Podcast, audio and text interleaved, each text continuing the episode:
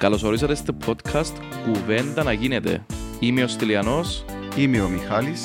Και κάθε εβδομάδα θα ακούτε συζητήσεις περί ποδοσφαίρου, NBA και ό,τι μας αφορά από την επικαιρότητα. Εύχομαι να απολαύσετε τη συζήτησή μας. Λοιπόν, καλησπέρα ρε παιδιά μου. Καλησπέρα Μιχαλόβιτς μου. Ελάτε φίλε.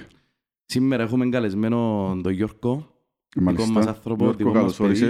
Καλησπέρα κοπέγια, ευχαριστούμε καλέσατε για να μιλήσουμε για το ΑΠΟΕΛ. Ας έκανα Γιώργο, με ευχαριστούμε που ήρθες.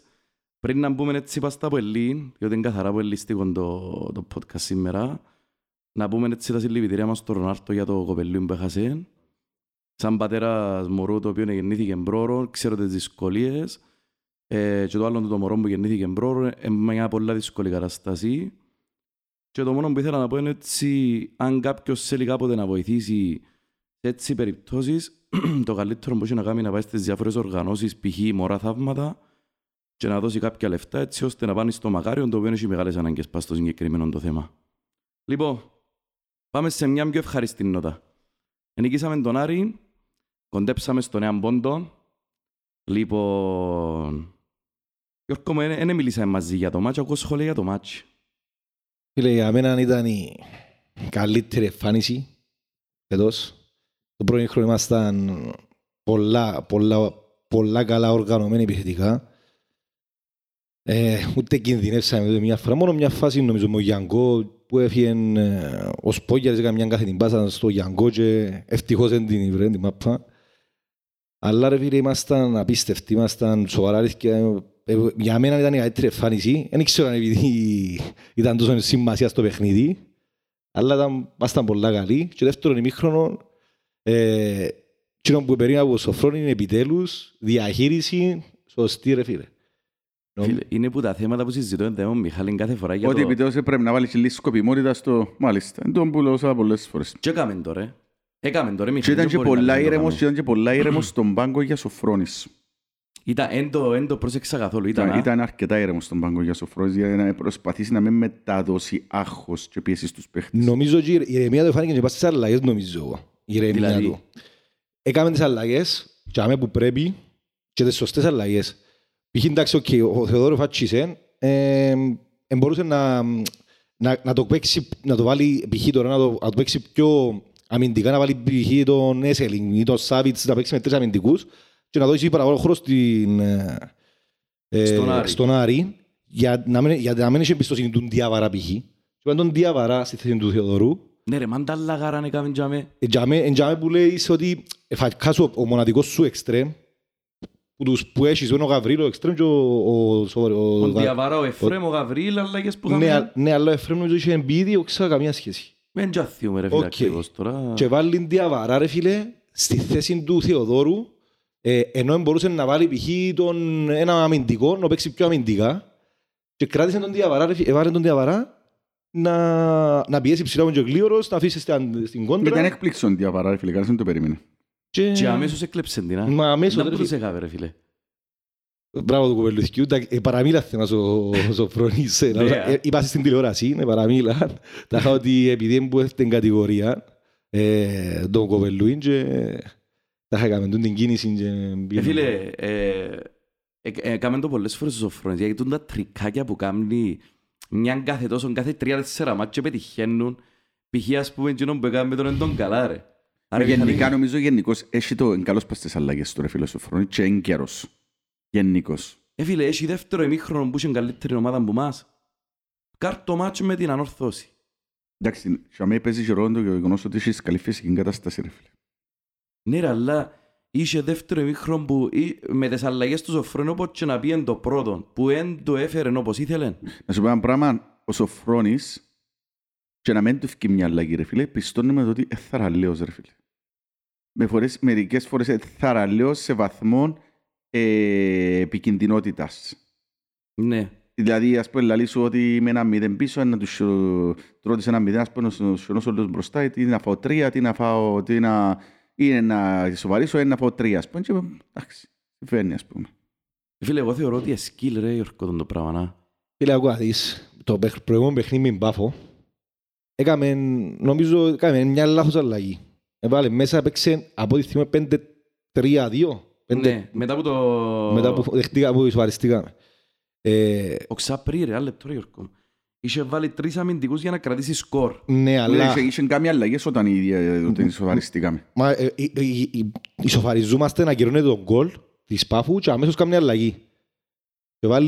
Και παίζεται με πέντε αμυντικούς. Ο σχηματισμός λαλίσαν τρεις, αλλά ήταν πέντε. Και ευκάλεν τον Καρό, μπράβο. Μάλιστα. Και ποιον έβαλε. Μόλις ισοφαριστήκαμε, ευκάλεν τον Καρό και έβαλε τον Εφρέμ. Άλλαξε αμέσως το σύστημα να το κάνουμε όπως στην αρχή.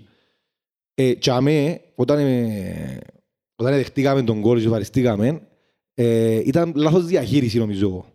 Αλλά αμέσως έφκανε αντίδραση το ΑΠΟΕΛ. Έκαμε τέσσερις κλασσικές φάσεις και το έναν κόλπ τους Ζαμπάλα που ήταν... Φίλε, δεν το πάει η τοπαθική που τον το διαχείριση του Σοφρώνη, ρε φίλε. Ακριβώς. Νομίζω θα σου πω ότι νομίζω ότι αν το ΑΠΟΕΛ... Γι' αυτό μου άρεσε πολλά με τον Άρη, το δεύτερο ημιχρονό, επειδή όταν έχει το ΑΠΟΕΛ θέλει, όταν έχει το αποτέλεσμα, δεν ξέρω, νομίζω πάει κάτι πάει κάτι μαρεσκία. Λέω, ο Σοφρώνης αρέσκει μου πάρα πολλά σαν προπονητής και το ποδόσφαιρο μου παίζει πολλά ωραία. Έχεις τις αδυναμίες του, ρε. Εγώ νομίζω ότι έχεις τις αδυναμίες του σε παιχνίδια της, τα οποία πρέπει να διαχειριστείς σκορ. Φίλε τώρα, εντάξει, λαλούμε, αλλά αντιλαμβάνεσαι, παίζει ντέρπι, έχει που τα μέσα του Δεκέμβρη. Δηλαδή, συνέχεια, όλα είναι ντέρπι, παιχνίδι θανάτου, εν τελική ούλα, μιλούμε... Πάει πολύ σκορσόντα από ερέδια. Και μεσοβτώματα. Ρε, αν έκαμε τρεις εβδομάδες διακοπή που να παίξουν έναν μάτσι εβδομάδα. Και λάβει πόσες τραυματισμούς που είχε φέρει στα ΠΟΕΛ. Ναι. Εντάξει, ευκάλεν και πολλούς τραυματισμούς στα ΠΟΕΛ, θεωρώ, γιατί οι παίχτες δεν ήταν μαθημένοι να παίζουν στους ρυθμούς του Σοφρώνη, ρε φίλε. Μα όταν, νομίζω όταν... Και εν είχαμε, sorry φίλε, που σε διακόπτω, και δεν είχαμε ούτε και καλή φυσική κατάσταση πριν έρθει ο Σοφρώνης. Έτσι φαίνεται. Όταν εδέραμε το πρώτο παιχνίδι, είτε να έλα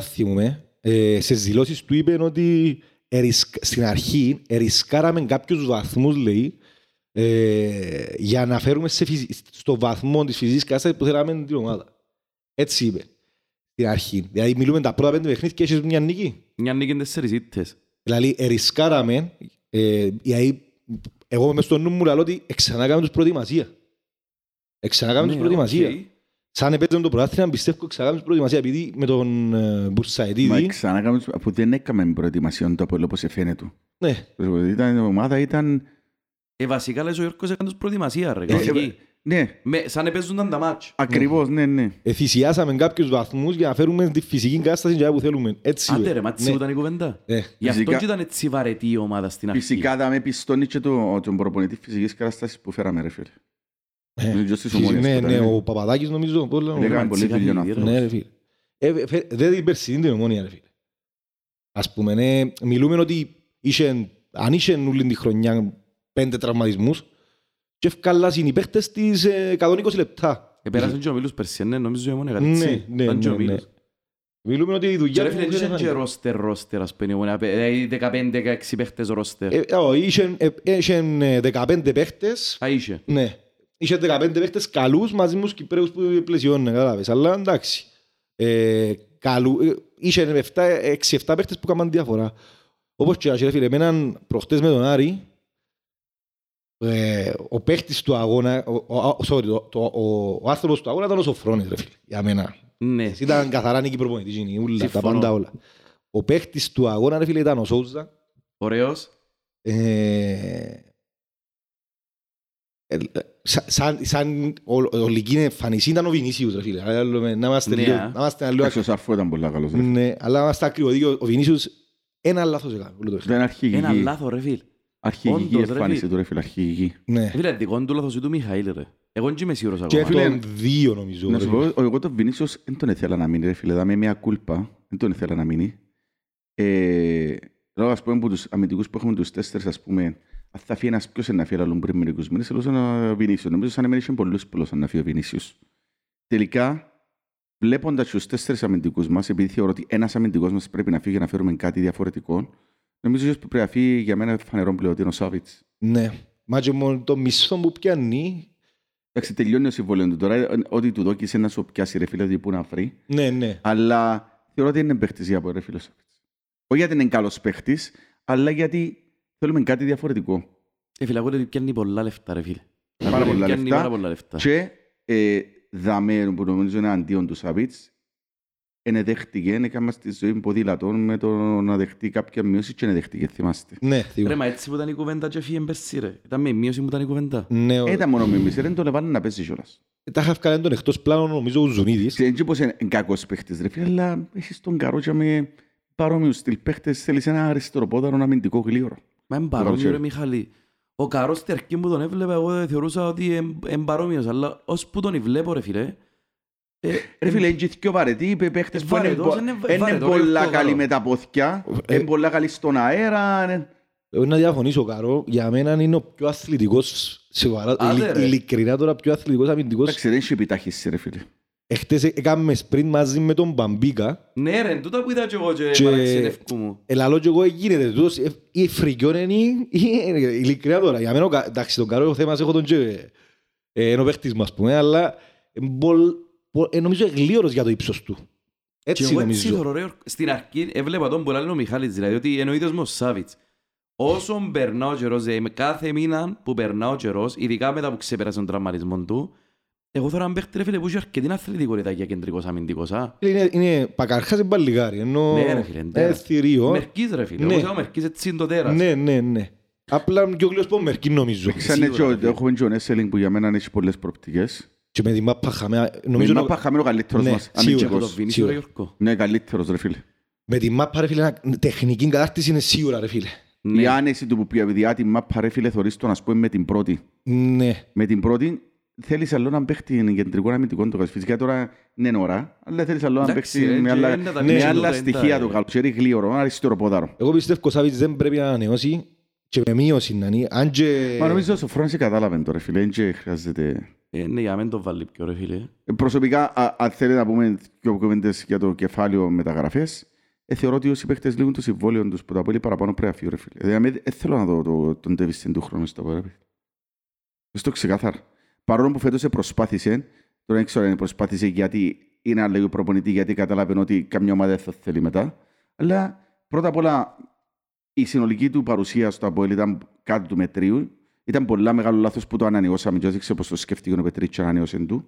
Το λοιπόν, έτσι δεύτερα φορά πήρε πίσω στους τραυματισμούς, ρε φίλε. Έφυλαν και μιας ηλικίας, δεν είναι.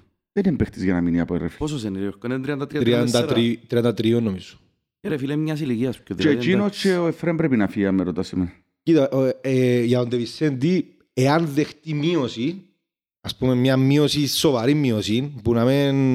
Δηλαδή θεωρώ ότι είναι παίκτης που αξίζει να πιάνει πάνω από 100-120.000 το χρόνο Ντε Βισέντε. Τόσα να πω και εγώ 100, εγώ θα να σου πω ακόμα 80 με 100. Αν δεχτεί μια μείωση 80 με 100, τότε θέλω το. Διότι πρέπει να δεις ότι πρέπει να παλανσάρει και εκείνα που του διάστοσα χρόνια και το οποία ενταξείς. Πού να πάει ρε, πού να πάει αλλού ρε. Πού να πάει, ποιος είναι να τον πιάει τώρα τον Ντε Βισέντε, μισό σοβαρό. Εντάξει, είμαστε από το λαλείς, το φιλανθρωπικό ίδρυμα και τον κρατήσουμε εμείς ρε φίλε. Άκου να δεις. Τούν τη στιγμή το ΑΠΟΕΛ έχει έλλειψη παίχτων που παίζουν μπροστά από τους πιο μέσους. Έχεις ρε φίλε. Διότι τον Ντανίλο σου φκήκε, εντάξει. Και ρε φίλε, εντάξει, ήταν πολλά καλός εχθές τον Ντανίλο, εμένα αρέσει μου πάρα πολλά. Ο Ντανίλο? Ναι ρε φίλε, σου άρεσε. Φίλε, εγώ θέλω τον τηλεοράση, άκουσα δυο φορές το όνομα του ρε φίλε. Βέβαια, εγώ το χρόνο που κοντά είναι σταματήσει να πω καλά. Εντάξει ρε, ευούρισαν και τόσο όπως ούλοι εχτες. Όπως τον Τανίλο ήταν μια από τις μεγάλες απογοητεύσεις ρε φίλε. Και εγώ έτσι, συμφωνώ. Και πήρε πίσω στους τραυματισμούς. Μαζί με τον... Ήταν ο ίδιος παίχτης που κομμάτι φερός. Ήταν ως ήταν δηλαδή, ήταν τα στοιχεία του Τανίλο. Ποια είναι ομάδα πάνω του Τανίλο πέρσι ρε φίλε. Άτε ρε. Μαζί με τον ΜΑΕ, π.χ. Το ΜΑΕ που ήταν ο επιθετικός. Λέω παιχταρά ρε φίλε, ο επιθετικό που είχασαι. Ποια είναι την ομάδα πάνω τους στο επιθετικό κομμάτι ρε φίλε. Μαζί και ο Τόρες που φέτος έκαμνει χρονιά, ασχετών, αλλά ο Τανίλο ήταν που τους παίχτες της ΑΕΛ, ενώ ήταν ο παίχτης της ΑΕΛ μαζί με τον ΜΑΕ. Και ήταν που τον έβαλε, έβαλε το δεκάρι όπως εμείς. Έχει φορές που τον έβαλε και αριστερά, και δεκάρι, και ψευτοεπιθετικό, κατάλαβες. Φίλε, έκαμε δυο μάτσες τα πω ρε φίλε. Έκαμε το μάτσο που τραυμαρίστηκε, που έζε με το Ολυμπιακό, που τραυμαρίστηκε Αχνά. Που ήταν τρομερό στο πρώτο ημίχρονο ρε φίλε, λόγω και εμείς ήβραμε μέσον. Και χτες ρε, χτες έκαν καλό παιχνίδι. Φυσικά, κοίταξε, αν το ΑΠΟΕΛ ακόμα και η δεύτερη θέση να πιάει, που θεωρώ ότι θα πέσει καλά από τη δεύτερη θέση στο ΑΠΟΕΛ. Να πω όμως Champions League, έτσι αμέσως ο Σοφρώνης, το μεγάλο το ερώτημα του Σοφρώνη είναι αν και αμέ εμπόραξε τόσο τελειά την ομάδα, αν κάποιοι παίχτες που τους θέλουμε να μένουν είναι να μείνουν. Φίλε, μια πεντάδα παίχτες και όχνης τους αναγγείλε. Πρέπει να κάνεις τρεις αποδεσμεύσεις σίγουρα για μένα. Νταουσβίλι, Τσεμπάκ, Ντανίλο. Και Ντανίλο, ναι ρε. Ναι. Να πάω αποδεσμεύσεις στο Κριασβίλι που δεν βοήθησε φέτος. Αν και χτες με έναν άρεσε μου, Άρεσε μου, ήταν καλύτερο το προηγούμενο. Θα θέλει κατεβατό ρεάλια για να τον αποδείσουμε. Θα θέλω μισόν. Ακριβώς, ήταν μισός, ήταν ψηλός. Αλλά Νταουσβίλι δεν βοήθησε τίποτε. Και πλέον νομίζω δεν μπορεί να βοηθήσει μες στο ΑΠΟΕΛ. Έτσι μου χατσάρει. Έτσι μου δείχνει. Ο Ντανίλο δεν μπορεί. Δείχνει μας το κάθε... Εγώ δεν μπορώ. Είμαι φουλ εναντίον Ντανίλο, ρε φίλε. Δεν μπορώ. Αλλά εντάξει, το ότι προσπαθεί, ξέρω εγώ, χτες προσπάθει, αλήθεια λέγεται. Μα χτες όπου δεν υπήρχε μπαικτής στο ΑΠΟΕΛ που θα προσπαθούσε να χτιμήσει όλον τον κόσμο, ρε φίλε. Και μην κρίσιμο είναι τα αγώνα. Απλά το ΑΠΟΕΛ αυτή τη στιγμή, ρε φίλε, έχεις στον άξονα, αν κρατήσουμε τον Σάρφο, έχεις παίχτες επίπεδο αυτή τη στιγμή, έχεις μόνο δυο. Ποιους? Το Σάββιτς και το Σαρφό μες στον άξονα. Το Σαρφό είναι και ο Σόζα. Το Σαρφό και ο Σόζα. Ναι. Τι είσαι άλλους. Και ο Σατσάν ρε φίλε. Το Σατσάν ρε φίλε, εντάξει, δεν είναι παίχτης όμως που να ξεκινήσεις του χρόνου ευρωπαϊκή πορεία με το Σατσάν ρε φίλε. Θέλεις έναν εξάρι του χρόνου οργώνιο γήπεδο ρε φίλε. Να πάει πιο μπροστά ο Σαρφό. Φωνώ ότι εξάρει θέλεις οπωσδήποτε εξάρει. Να οργώνει το γήπεδο ρε φίλε, δηλαδή να παίχτη μιλούμε να παίρνα τίποτε ρε φίλε. Είναι εξάρει που θέλεις ρε Γιώργο, ξέρει δεκάρι ρε κομπάρε. Φίλε θέλει και εξάρει και δεκάρι. Να σου πω ένα πράγμα, αν πάω σε αρφό πιο μπροστά μπορεί να με θέλεις δεκάρι. Ναι, αλλά εντάξει θέλει και να πιάνει και ανάσεις το παίχτη. Ναι, εντάξει, να φες άλλο να παίχτη και αμέρε φίλε. Εγώ ας πούμε τώρα θεωρώ, πες ξεκινήσεις το παιχνίδι σου με Τσόουζα Σατσάν πηγή. Και το παιχνίδι πάει καλά. Βγάλεις γκολ και θέλεις να κρατήσεις λίγο. Μα μιλάς δύο χρόνου ρε φίλε. Γενικά, αύριο. Μιλώ για αύριο, ας πούμε, παίζεις στην ΑΕΚ π.χ. Δέρνεις π.χ. το παιχνίδι και θέλεις να κρατήσεις το σκορ και το πες στο κέντρο, χάνεις το παιχνίδι του κέντρου και πρέπει να παράγεις παραπάνω τρεξίματα. Ποιο είναι να βάλεις? Εν έχεις εξάρι. Του θέλω να πω ότι χρειάζεσαι εξάρι. Ακόμα και ο Λουντέμο που τραυματίστηκε ήταν απώλεια ρε φίλε. Ο Λουντέμο ανέβαινε ρε. Αλλά ρε φίλε πόσους τραυματισμούς ρε φίλε για ο Λουντέμο. Για ο άλλος ο... Ο Λουντέμο ανανεώνεις τον χρόνο, ρε φίλε. Μετά που τον τραυμαϊσμό είναι ρίσκο να ανανεώσεις για μένα. Είναι καλή ηλικία στην Ριόρκ. 28. Είναι καλή ηλικία του. Πολλά καλή ηλικία του. Και θεωρώ είναι και καλός παίχτης εγώ. Για πανκίτης μια χαρά είναι. Ναι, αλλά λεπτό ρε φίλε. Έχουμε και τον Μιτσίν, που ο Γιώργος είπε πολλά για τον Μιτσίν τον... Πολυκαρπού. Όχι, τον άλλον που έχουμε στην Μπάικ. Τον Δίας. Κάρλος Δίας. Δεν ήξερα ότι είναι έτσι καλό, ότι μπορεί να κάνουν τα πράγματα. Είμαστε που φέραμε και είχαμε το πέσιο, το κάνουμε το δανεικό. Έχεις και ο χρόνια που τον είχαμε πόντο 25 και παίζαμε. Δεν φάνηκε και ο παίχτης. Ούτε εμένα. Αλλά είδα κάποια παιχνίδια της ΠΑΕΚ, με μεγάλες ομάδες, εναντίον της ΠΑΕΚ, που πήγαινε τα καλά. Ενώ ήταν και μέσα στους διακριθέντες. Π.χ. με την Ομόνια έκαμε και ασίστα, ας πούμε. Έτσι βάζει. Ναι. Και με τον Απόλλωνα ήταν καλός. Και τι είναι τα στοιχεία του Ντίας ρε φίλε που τον κάνουν παίχτη? Εγώ νόμιζα ότι ρε φίλε είναι πηγή ξύλο μες στο γήπεδο ρε φίλε. Αλλά όχι ρε φίλε, ξέρεις και μάπα, έτσι ενώ σου μπορεί να κρατήσει μάπα, μπορεί να δω και διαγώνιες. Αλλά εντάξει, τώρα... Φίλε, τώρα αυτή τη στιγμή θέλεις φίλε, του χρόνου την ευρωπαϊκή σου πορεία εκεί να ξεκινάς σε Champions League και να μην είσαι εξάρι ψηλής περίτα ρε φίλε. Τώρα με λαλούμε κουβέντες. Εγώ νιώθω τη δεκάρη που θέλω. Και ποιος είναι να παίζει εξάρι? Τούτη που έχουμε ρε φίλε. Να παίζει ο Σόζα μαζί με τον Σαρφό. Ο Σαρφό είναι εξάρι ρε φίλε. Ναι, είναι εξάρι ρε φίλε. Είναι εξάρι αλλά θεωρώ είναι παίχτης που μπαίνει η περιοχή. Είναι παίχτης για την περιοχή. Ναι ρε, είναι όπως ήταν ο Πακιστάνος που είχαν πέρσι ρε φίλε που πάταν περιοχή και ήταν κίνδυνος θάνατος.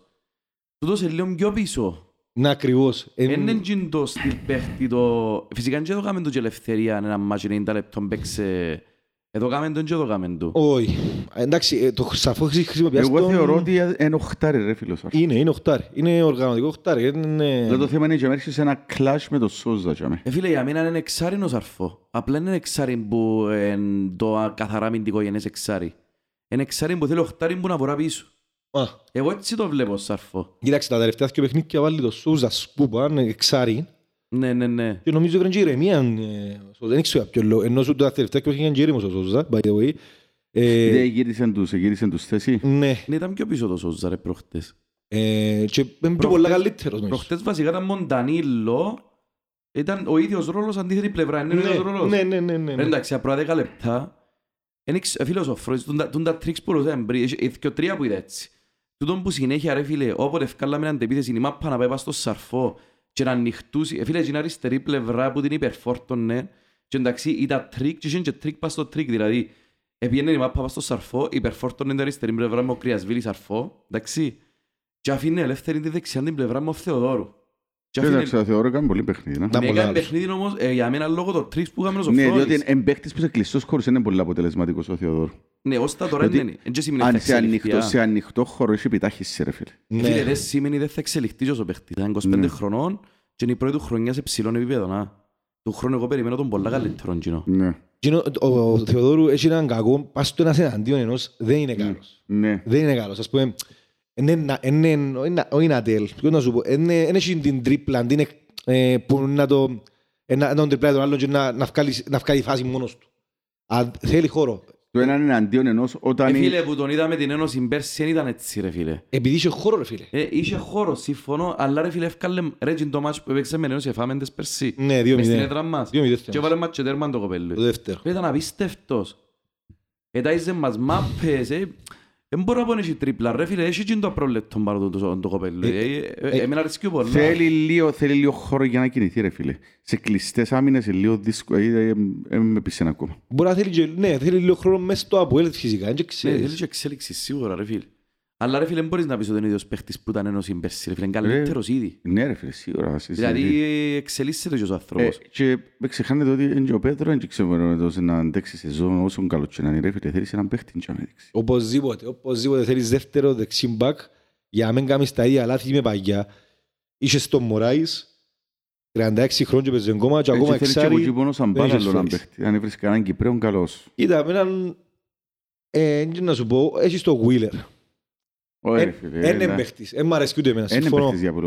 Αλλά φέτος έπαιξε 5 παιχνίδια και όσες φορές χρειάστηκε, τουλάχιστον στα αμυντικά του καθήκοντα και με την Ομόνια και με την Ανόρθωση στο 1-0 στο κύπελλο. Ήταν πολλά τίμια η μεγαλύτερη παρακαταθήκη που μας άφηκε ο Πουρσαντίδης είναι ο Ζαμπάλα ρε φίλε. Ναι ρε φίλε, ο Ζαμπάλα είναι μεγάλος παίχτης ρε φίλε. Και στα μάτς που είναι ξεχωριζή, όπως εχθές που είναι ξεχωριζή, είναι το 7 που τα 10 έχει το κάθε μάτσο ρε φίλε. Φίλε, εμένα άρεσε μου πολλά και τον κόλ που έβαλαμε, σε ποιον παιχνίδι έβαλε, και τον κόλ που έφυγε αντεπίθεση.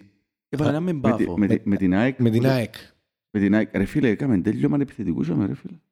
Τρίπλα και τέλειωμαν επιθετικού ρε ο δαίμονας. Ρε φίλε, εν το θύουμε. Το 1-2. Απίστευτο ωραίο τέλειωμαν το έτσι εγώ. Α, το 1-2 ρε, ναι. Που και εκείνο ήταν το τρίκ, ήταν που έκλεψε μάπα. Ναι, που έκλειασε ο Εγγλέζου. Εντάξει, που είναι πίεση που έκλειασε. Που είναι τον καλά, δεν μου σαλάζει. Τον καλά πέσει πραγματικά, δεν μπορούσα να το θεωρώ. Αλλά φέτος είναι ένα, μετά από το παιχνίδι με την Ομόνια. Ακόμα και στο παιχνίδι με την Ομόνια δεν ήταν τόσο καλός. Ωραία, τίποτε. Στο παιχνίδι με την Ομόνια, ήμουν και γήπεδο και θα αναρωτηθούμε ποιος είναι τόσο παίχτης. Εκάμε μεταγραφή, λάλλο. Οράστα. Να σου πω, τούτη διακοπή. Εδώ ένα επεισόδιο που είχαν το Μερκές σε ποιο σταθμό τον είχαν τέλος πάντων. Τούτη διακοπή που έχεις, θεωρείς ευνοεί κάποια ομάδα και ένα αρνητικό για κάποιαν άλλη. Εγώ θεωρώ για τα ΑΠΟΕΛ ότι είναι αρνητική διακοπή. Ο Μερκής είπε νόη.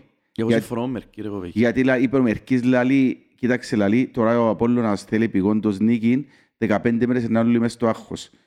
Δεν είμαι τόσο σίγουρος εγώ ρε φίλε. Εγώ θεωρώ ότι για τον Απόλλωνα συμφωνώ ότι ο Μερκής, ότι δεν της εντάνε. Αλλά για τον Αποέλ, τώρα που και είναι το momentum. Και το που φοβούμαι εγώ να μην έρθουν πίσω χαλαροί. Και το momentum και παίζει και πολλά ωραία, τα τελευταία και παιχνίδια παίζει και πολλά ωραία ποδόσφαιρο και πιάνει και τα αποτελέσματα. Θεωρώ ότι είναι καλό. Είναι καλός στο να ότι κερδίζει άλλη μια εβδομάδα ο Κβιλιτάγια. Φυσικά με την άλλη λογική ρε φίλε, τσεκ που τώρα το έχει momentum. Κόφκεται τη τσεκίνη στο momentum λίγο. Ναι, σίγουρα. Φίλε, θα πιένες, αν έπαιζες την εβδομάδα, θα πιένες το πιο πιθανό χωρίς τον δεξί μας τον μπακ, χωρίς τον Θεοδωρού και χωρίς τον Κβιλιτάγια. Ενώ σε δυο εβδομάδες να πάεις με όλους τους, μάλλον. Πολλά σημαντικό ρε. Και επίσης ο Σαρφός είχε ταυτίσει στο 60 χτες. Έλα σου πω, αν είναι δημόσιο Κβιλιτάγια, δεν ευκαλείς το Μαγκλίτσα, ρε φίλε. Δεν τον ευκαλείς. Μιλούμε φίλε, καταρχήν έτσι να είναι ετοιμός, να παίξει 30 λεπτά. Ρε, στο ΑΠΟΕΛ τη στιγμή, το πιο σημαντικό είναι να μπορείς να γυρίσεις και το 4-4-2. Και για που το σκορ εν έναν ή χάνεις έναν μηδέν ως το γυρίζεις. Ναι. Διότι χωρίς το 4-4 δεν μπορείς να γυρίσεις σκορ εύκολα. Και το 4-4-2 που το παίξαμε με την ΑΕΛ και γυρίσαμε και το 1-0 που η ΑΕΛ ήταν πολλά καλή ομάδα στο τέλος του προαθλήματος, ρε. Ο Απόλλωνας έδερε την κατά λάθος. Χάσε φάση στο 80 η ΑΕΛ. Κλασική να γυρίσει το 2-1 η ΑΕΛ. Και παίξαμε σε έναν 30 λεπτό απίστευτο που έμπηκε ο Μάγκλητσα μέσα και ο Σαρφό. Πολλά σημαντικό και το 4-4. Τώρα σε 15 μέρες έχουμε πίσω τον Νατέλ που έρχεται από την τιμωρία. Έρχεται πίσω ο Κβιλιτάγια. Λοιπόν, θα σου έρχεται πίσω ο Κβιλιτάγια, αλλά δεν είναι έτοιμος. Φίλε, εντάξει. Αν χρειαστεί θα παίξει, σίγουρο. Ναι. Ρε φίλε, λείπουν σου μόνο οι χρόνια τραυματίες. Ήρθε και ο Μέσης σου, that's it. Τα οζίλοι γελούνται. Ο Ντε Βισέντε πέστρεψε ρε παγκόντου εθαρτή. Έτσι ακούτουν, ναι. Μια άλλη κουβέντα ρε φίλε. Ας πω, τώρα που πες Νατέλ, τα τελευταία και όχι και πρόσεξα ένα πράγμα, εγώ πάντως, ότι χωρίς τον Νατέλ το ΑΠΟΕΛ παίζει ακόμα καλύτερα. Για μένα, τα μάθηκια μου, ενώ παίζει πιο ομαδικά, έχεις τον Νατέλ, οκ, παιχταράς. Μπορεί να το μισθείς όμως. Ναι, μπορεί να πιέζει ομάδα πάνω του. Και μαρκάρει. Σε μια φάση μπορεί να είσαι πίσω στο σκορ, θέλεις έναν παίχτη να πιέζει καγάμε ατομικές σίγουρα, να σπάσει άμυνες, που δεν παίζουν τακτικές με τίποτε. Αλλά όταν τώρα ξεκινά το παιχνίδι, παίζει πολλά πιο ωραία χωρίς τον Νατέλ. Ο Κριασβίλι, εντάξει, και εκείνος επιπόλαιος είναι. Είναι ότι τώρα μόνο ο Νατέλ. Αλλά ο Κριασβίλι είναι να ψάξει την πάσα, να κάνει ένα πιο τεχνίτης, να βρει την καθέτη. Ο Νατέλ είναι να κάνει την ίδια κίνηση που κάνει όπως πάντα. Μάλιστα. Ο Νατέλ είναι πιο ατομιστής, ρε φίλε. Είναι πιο ατομιστής. Ναι, ότι είναι ατομιστής, να κάνει την κίνηση που κάνει πάντα, να σπάσει, σουτ. Και μπορεί να έχει άλλον παίχτη ελεύθερον και να μην του τη δω και να κάνει τελειώσει η φάση. Φίλε, προσπαθούσα να σκεφτώ και να θυμηθώ ποιο μεγάλο ντέρπι μας βοήθησε ο ανελευθερός και δεν αθυμούμουν. Πέτε μου ένα. Ότι δεν μας βοήθησε. Σε ποιο μεγάλο ντέρπι μας βοήθησε ο ανελευθερός. Μας βοήθησε. Με την Ομόνια μας βοήθησε, ρε φίλε. Με την Ομόνια το πρώτο παιχνίδι έκαμε προβλήματα, δημιούργησαν προβλήματα ο Νατέλ το πρώτο παιχνίδι. Άλλο. Άσχετον, και έβαλε και ο γκολ στο πέναλτι. Ο Μπαρέτερ την άχνα μόνος του. Ρε, εγώ σπάζω να έβρω τα μάτια που έκαμε. Να σε ρωτήσω ένα πράγμα, Νατέλ. Τελειώνει το συμβόλαιο του, ρε φίλε. Ναι. Κρατάς το. Όχι. Εγώ λαλώ όχι. Εάν με τα ποσά που ακούμε, δηλαδή, φυσικά. Δεν μπορείς να τα δώκεις. Δεν το δω. Μπορεί να φέρεις παίχτες τσάμε. Που την άλλη θέλεις παίχτες έτοιμους για την Ευρώπη, ρε φίλε. Σίγουρα. Και παίχτες που ξέρουν το ΑΠΟΕΛ, και παίχτες που ξέρουν το Κυπριακό και όλα. Πιστεύω να πάει Πάφο, ρε φίλε. Αν και λαλείο δεν θέλει να πάει Πάφο. Μα ποιος έφυλε από τέτοια δείτε. Αν τα ΑΠΟΕΛ και το πρωτάθλημα. Αν που έναν μεγάλο ακόμα έχει 4 μάτς και είμαστε έναν πόντο που κάτω. Και έχουμε μάτς εκτός έδρας μόνο πρώτο. Αν τα ΑΠΟΕΛ και το πρωτάθλημα ενούλη στα πόθηκια μας ότι κόφκουμε ραφκούμε. Έτσι είναι. Όσα θέλεις δώσ' του ρε φίλε. Ρε φίλε δεν και θέλουν το πάντα παίχτες έτσι ρε φίλε. Ρε Μιχάλη, όσα θέλεις δώσ' του.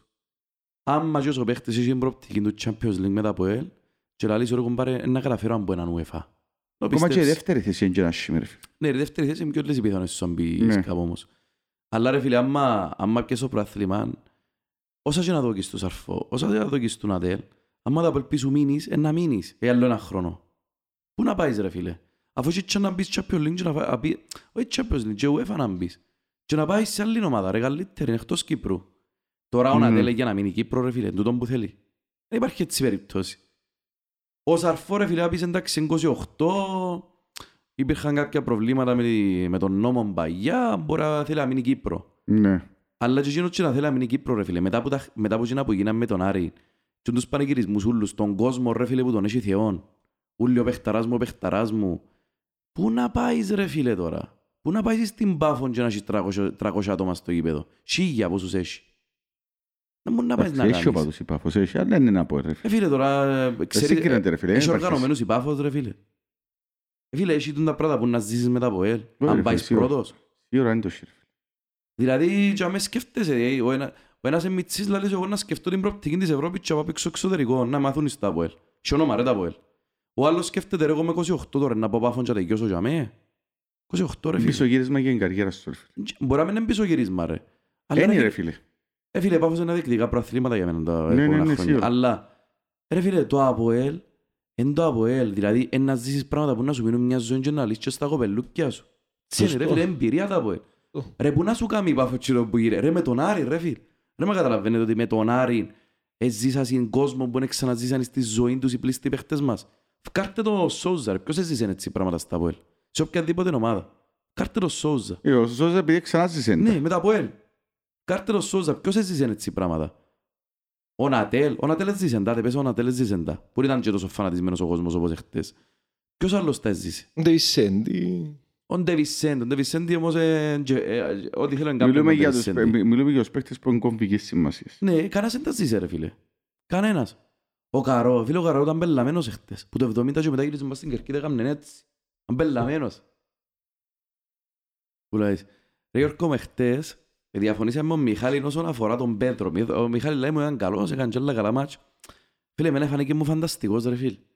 Και εμένα η αλήθεια, ήταν πάρα πολύ καλός. Νομίζω κάτι το φάνηκε... Γενικά ο Πέτρος είναι σταθερός ρε πάντα ρε φίλε. Είναι δύσκολο ένα παιχνίδι να ονεύρεις τον Πέτρο που να μένει τουλάχιστον υποφερτός. Σίγουρα, συμφωνώ ότι ο Πέτρος είναι σταθερός παίκτης. Τώρα που τον έφκαλε, χτέλος ο Παναγωγόν του Τσεπάκ να μας κάνει καμιά ματσαράγκα. Εντάξει, φίλε, μόλις μπήκα ρε φίλε. Κάτι καβαλίτσεψε κάποιον, πας στην περιοχή και σταμάτησε ο διδί τσάκουε και λάλλον τους «Παναγιά με κάνει ματσαράγκα μπάλε». Είχαμε σίγουρο πλάιον out, εθιόξιμον που τον Άρη. Έφτιανε πλάιον out, ας πούμε, δέρνουμε ένα 0 στο 80 κάτι και ο άνθρωπος που κλωτσά την μάπα να φτιάνεται επίθεση είναι ο Άρης. Καλά ρε, ο Πουρσαϊτίδης που τον ήβρε και ο άνθρωπος που έπαιζε δεξής μπάκο, δεν μπορώ να καταλάβω, δεξής μπάκος που σκαλύτερος που πέρασα στην παίχτης που πέρασα στην Κύπρο, όμως είναι πειράσει Champions League και δεν ήβρε συγκαλύτερο δεξί μπάκο που τσεπάκ ρε, δηλαδή τι είδες ρε Πούρσα μου, ας πούμε ρε φίλε. Ένα λεπτό ρε Μιχαλή, πότε έβρες καλούς δεξιούς μπακ ρε φίλε. Ρε φίλε, είχες καλούς δεξιούς μπακ. Είχες, πόσα χρόνια γινάζεις. Ο Εσούε, ήταν φοβερός. Ναι ρε φίλε, είχε που τον Εσούε πότε που ήταν. Και πριν τον Εσούε, είχαμε έναν άλλον Πορτογάλων πάλι που ήταν καλός. Ο Σέρτσιο. Έφυλε, είχες, Πουρσαιτή την αρχή της δεκαετίας, Μιλάνοφ πολλά καλός, Σέρτσιο απίστευτος δεξιός μπακ. Είχες ρε φίλε τον Εσούε που κάνει μια χρονιά να έκαμε όμως Εσούε ρε φίλε. Ναι ρε φίλε, αλλά η χρονιά... Ήταν η χρονιά. Ναι, η χρονιάρα. Μπορεί να είναι και καλύτερο και από τον Μπούρσα ρε φίλε και την χρονιά για να καταλάβεις. Φίλε, άθω βάλε 7 γκολ, 6-7 γκολ. Ναι ρε, έφτιανε μες στην περιοχή και κίνδυνος θάνατος. Και να ξέρεις και μες έτρας που μετά... Το πρόβλημα με τον Εσούε είναι ότι δεν γύριζε πίσω να μαρκάρει, ήταν και το θέμα. Ναι και ήταν ασχήμος όμως ρε φίλε αμυντικά. Εγώ θυμώ τον Εσούε πάντως το 88 να βουρά παντί και στο 2 ας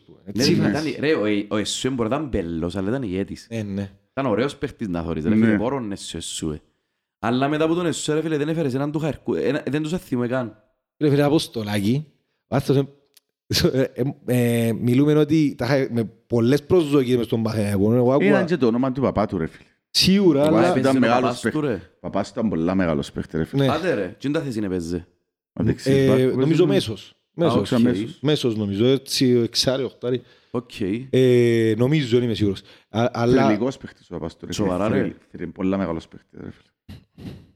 Όταν τα παγιά τα ξέρω. Αλλά ο Παναθηναϊκός είμαστε να το ανανεώσει και τα είχαν ευρειάσει θέμας που δεν το ανανεώσαν και φύρνιστε στο ΑΠΟΕΛ. Ναι ρε, βέθηκευαζα άρθρο, ένας που τους αρθρογράφους του Παναθηναϊκού, ξέρεις τούτοι έχουν, δεν ξέρω αν είναι στην Κύπρο έτσι, αλλά κάθε αρθρογράφος έχει την ομάδα του που γράφει.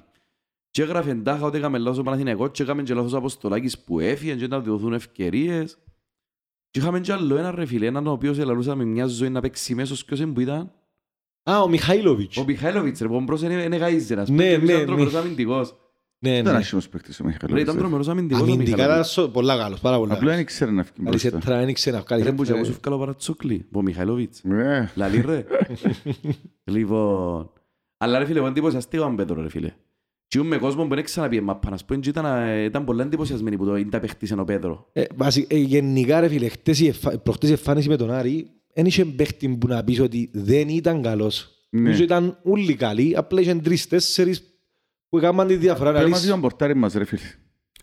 Είμαι πολλά ευχαριστημένος εγώ. Εκπλήξη. Εκπλήξη μεγάλη και τα δυο παίχη και την Πάφων. Έπιασε έναν πολλά σημαντική, έκανε μια σημαντική αποκρούση. Θέλεις βράμε πορτάρι για τα επόμενα χρόνια να βασικός μας ή όχι. Ελπίζω πως ναι, επειδή είναι και Κυπραίος. Και έχω έτσι μια αδυναμία στους Κυπραίους, ενώ θέλω να παίζουν παραπάνω Κυπραίοι. Ελπίζω και φαίνεται ότι μπορεί. Εγώ νομίζω ότι ήταν επίπεδο λίγο καλύτερος που Κίσσα, ρε φίλε. Αλλά τώρα που τον είδαμε, αλλά που τον είδα, μιλούμε ρε φίλε. Εμένα αποκρούση χτες που κάμε ρε φίλε στο φάουλ. Ναι. Φίλε, ήταν παγκοσμίου κλάσιος ρε φίλε, sorry. Ήταν παγκοσμίου κλάσιος, κανένας δεν καταλαβαίνει το κόψη. Και μιλούμε και όσο... Και δεν φαίνεται τον καλά, και όσο βάλαν τον κόλ της Ανόρθωσης στην πρώτη αγωνιστή. Ο τόσο παίχτης έπαιζε στην Ουγγαρία και έτυχε να κάτσω να δω λίγο το βιογραφικό του και είχε νομίζω 10 γκολ, 5 ασίστ και τα 6-7 που φάουλ. Άντε ρε. Ναι. Α, οκ. Έχα σπεσιαλίστα. Έτσι έτυχε να δω το βιογραφικό του επειδή πιάνε ο Άρης παίχτες και θα δω πόσο ποιοτικούς πιάνει. Φίλε, που είναι τηλεόραση φαίνεται ότι ήταν εντυπωσιακή. Πουτσάμε, ας πούμε, τραγούσαν τα μαγιά μαζί μας. Φίλε, μιλούμε ο τρόπος που πέσε ρε φίλε ο άνθρωπος, μιλούμε για ανοίξαν το κορμί τους και ήταν και μια... Εν έθωρε και καλά και μετά.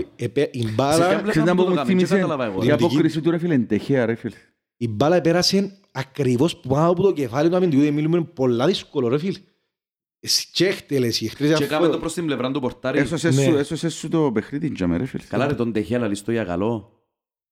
Για καλό που το λες τον τεχέα. Είχε θρυλικός φέτος ρε με United. Αν δεν ήταν φέτος ο Ντεχεία φέτος στη United, δεν ξέρω που ήταν η United φέτος. Εντάξει, ήταν μέτριον αστείο διότι τελευταία 3 χρόνια είναι τραβά ρε φίλε ο άνθρωπος.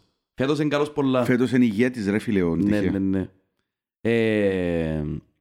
Φίλε, εγώ θα πω το εξής. Εγώ θα πω ότι είναι λίγο νωρίς να πούμε ότι είναι ο πορτάρις που είναι να μείνει. Φίλε, πάντως έχεις έναν πορτάρι που είναι πολλά ψηλό επίπεδο.